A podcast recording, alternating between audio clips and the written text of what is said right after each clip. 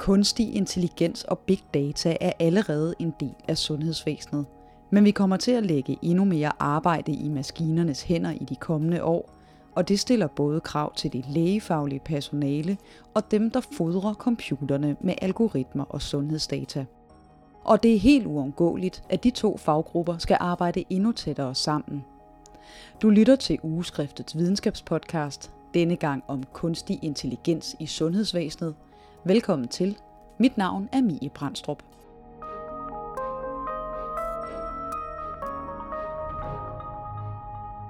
Hej Carla. Hyggeligt at møde dig. Vi må nok hellere uh, lade være med. Og... Ja. ja. Hello, and nice to meet you. Jeg hedder Carla øh, Kruse, og jeg øh, arbejder som læge i det daglige, og så har jeg også en øh, Ph.D. Og øh, det var egentlig et samarbejde mellem øh, Odense Universitetshospital og Harvard Medical School, men jeg øh, udførte alle eksperimenterne i Boston, så jeg boede derovre i en årrække. So my name is Brian Bell. I am an uh, I'm a data scientist and director of engineering at DataRobot, which is a startup that's working with some cutting edge techniques in automated machine learning. Um, my background is in computer science and in machine learning, uh, with a bachelor and master from MIT. Jeg har sat Carla Kruse og Brian Bell stævne for at få både lægens og IT-ingeniørens vinkel på kunstig intelligens i sundhedsvæsenet. Udover at danne par privat, så har de i nogle år også samarbejdet fagligt. Vi har stort respekt for hinandens øh, specialer, hinandens områder, og øh, øh, jeg lærte enormt meget om AI og machine learning ved at snakke med Brian om det, han laver. Og øh, fandt ud af, hvor applicerbart det er inden for sundhedssektoren. Og så øh, tog vi kontakt til øh, Michael Vestergaard Thomsen, øh, som er klinikchef her på plastikkirurgisk afdeling på Ride. Og vi satte os for, at vi skulle prøve at lave øh, lidt forskning inden for emnet. Så valgte vi at skrive en statusartikel til ugeskrift for læger, så vi kunne øh, gøre opmærksom på de projekter, der allerede er i gangværende, og især øh, på politiske initiativ, der er aktuelt for at få inkorporeret øh, AI og machine learning øh, i healthcare-sektoren i Danmark. Der, der kommer så stille og roligt flere øh, forsøg ud fra vores gruppe af, som lige nu øh, består af Brian og jeg og Michael Vestergaard Thomsen og en, der hedder Rami Mossad og Elisabeth Lauritsen og en, der hedder Linnea Schmidt er også lige kommet på. Så vi er en gruppe læger, og så er det Brian. Men lad os lige begynde med at få nogle af begreberne på plads. For det kan være ret så forvirrende, siger Brian Bell. It can be very confusing. There's a lot of different terms, and some of the terms are actually subfields of the other terms. So I think that uh, there can be a little bit too much hype and focus on which terms you're using. I personally like artificial intelligence as a sort of a broad term because it does incorporate everything. In fact, many kinds of, of simple techniques and rule based systems that have been around since the 60s, you could call AI, right? It's a decision making uh, tool. And when the system, a system, can make a decision without a human being there, it's a wonderful thing. Kunstig intelligens eller AI skal ses som en paraply, hvor andre udtryk som machine learning og big data passer under. Tænk på det som specialer. Mm. Tænk på det som subspecialer til specialer, siger han. I recommend that people always start with AI and then think about different techniques as sort of all filling in that picture, just like you might imagine within a certain specialty you know in in uh, medicine there's subspecialties and there's even more specialization under that you know and you can get lost as as a non-doctor approaching that world so you need someone to help you. It, it's hard to point to individual terms under that that are you know going to to help everything make sense. Ja, man kan sige, at AI ligesom er sådan en umbrella-term, hvor man snakker om mønstergenkendelse, big data er egentlig bare et, et, et, Et fancy et, ord et for fancy virkelig. ord for virkelig meget data, sådan, ja. som er virkelig meget, som er mere, end man bare lige kan forestille sig, men som man sådan ligesom kan give til en computer, og den kan, så kan overskue det her mængde data, og det er ligesom der, hvor menneskehjernen må stå lidt af, fordi vi kan overskue alle de her faktorer. Altså det er for at se, om man kan, øh, kan tage de her store mængde data, og så fodre maskinen med det, og så se nogle mønstre, som man ikke tidligere har erkendt. Og øh, hvis de her mønstre ligesom er stærke nok, jamen, så kan det være nogle korrelationer mellem to parametre, som er vigtige for øh, en sygdomsudbredelse, en, øh, en prognose eller diagnostik eller en behandling. Øh, et, et eksempel kan, øh, kan også være, at man, øh, kan man sige, man vil streamline en diagnostik, sådan at vi for eksempel ved billeddiagnostikken har været vant til, at vi skal bruge en læge til at analysere billederne, for at vi kan sige præcis, hvad der foregår. Jamen, der kan man så, hvis man har et, øh, et værktøj, som er enormt god til at aflæse en speciel slags scanninger, jamen så kan man få rigtig meget hjælp ved af det her værktøj. Så det handler om, fordi at det er god til, det kan være godt til at mønstergenkendelse, så det handler om, at, at man oplærer et værktøj i at genkende de her specifikke mønstre, og så ved prediction tool, eller det her øh, forudsigelseværktøj, at når man har et specifikt mønster, så svarer det til en, en for eksempel specifik diagnose. Lige når det gælder store mængder sundhedsdata, er Danmark et forgangsland. Og det er vi på grund af vores CPR-register, der blandt andet tillader registerstudier, hvor tusindvis af danskere i alle aldre følges gennem 5, 10 eller 20 år. Og det er blandt andet de erfaringer, man nu bygger videre på. Og vi har været utrolig dygtige til at opsamle data og kan spore meget data til enkelte individer til deres CPR-nummer. Så derfor så er det naturligt, at vi på en eller anden måde øh, bliver et forgangsland, når det handler om at analysere data, fordi vi har data. Modsat for eksempel USA, øh, som jo er, vil ellers være forgangsland inden for det, her, de har ikke så meget struktureret data, som vi har. Øhm, og så, øh, så efterfølgende, så har man så fået lavet nogle ret væsentlige øh, grupper i Danmark. For eksempel så er der en gruppe, der hedder Copenhagen Health Tech Cluster, som har nogle engagementer og nogle konferencer, hvor man snakker om, øh, hvordan man kan gøre det muligt for læger øh, med tæt samarbejde med IT-ingeniører at lave forskning inden for, hvordan øh, det her data kan bruges. Øh, her på Rigshospitalet har man gruppen KAI eller CAAI, som sidder nede i kælderen, som også er en øh, bunke rigtig dygtige ingeniører, der arbejder med øh, billeddiagnostik ja. og øh, billedgenkendelse. Så man kan sige, at det, der er rigtig mange, og, og så er der en masse andre initiativer, en masse private initiativer. Radiobotics har været fremme og lave noget i forhold til røntgenbilleder, og på Herlev sidder der en, øh, en ung phd studerende der laver et værktøj til at oplære læger i at genkende forskellige hudelementer, som også fokuserer på AI, så man kan sige, at der er enormt mange startskud, og der er funding til det. Projektet, som Carla Kruse og Brian Bell arbejder på, handler om billeddiagnostik med et såkaldt genkendelsesværktøj. Så setupet er, at jeg har sagt til Brian, jeg vil gerne have en gratis account til dit prediction tool, og så vil jeg bare gerne have, at vi kan lege med det. Øh, og det har vi så fået lov til på den betingelse, at vi laver non-profit research inden for plastikkirurgi. Og det er et uh, prediction tool, som bliver brugt af mange store danske firmaer, internationale firmaer, der, rangerer som et af de bedste i verden, så det er enormt stærkt. Det første, vi gjorde, det var at øhm, kigge på en stor online databank, der hedder ICSI, som er sponsoreret af Stanford University. Og de har enormt mange billeder af forskellige hudelementer. Og det var egentlig bare en, øh, en ret simpel ting, altså på den måde, at vi har et prediction tool, vi har en kæmpe online database af billedelementer. Nu kan vi parre de to ting og så kan vi finde ud af, jamen hvis vi fortæller øh, af prediction tool, at de her 300 billeder eller 200 billeder af, af modermærkekraft, og de her to billeder, 200 billeder, det er almindelige Navy. Ved at fodre genkendelsesværktøjet med 100 og med tiden tusindvis af billeder af almindelige modermærker og eksempler på modermærkekræft, vil det med tiden lære at skille de to ting fra hinanden. Det er gjort før, men det Carla Kruse og Brian Bells hold forsøger at gøre, er at gøre værktøjet fuldt automatiseret. What's different about this research is that we are trying to actually use an automated machine learning system for the first time. And so, what that means is typically you have a team of data scientists and AI engineers who are all working round the clock to build a model over many months. Um, they're handling all of the feature engineering themselves. They're doing everything themselves. And what we're using now is kind of a new generation of techniques that have only really come to the scene in the last three or four years, where it's more of a situation where the computer looks at the data and then decides which techniques it should be using rather than the humans doing that.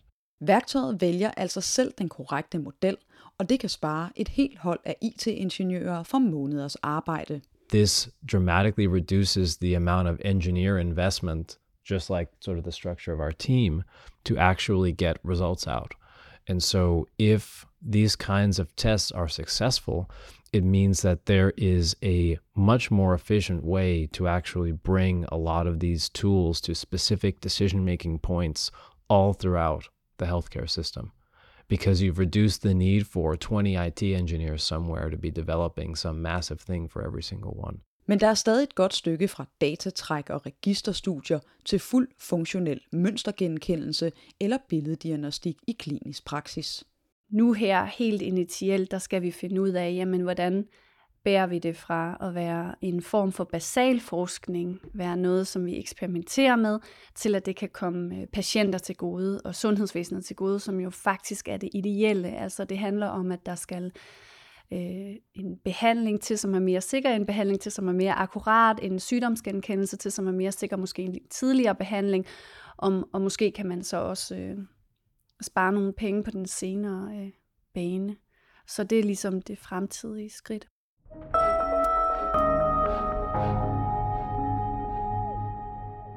En af de største forhindringer for at gøre kunstig intelligens til et effektivt værktøj, der kan hjælpe sundhedspersonalet og i sidste ende redde liv, er, at algoritmerne trods alt kun gør, hvad de bliver bedt om, og det er måske godt det samme. Men det betyder for eksempel, at dårlige billeder giver dårlig billedgenkendelse.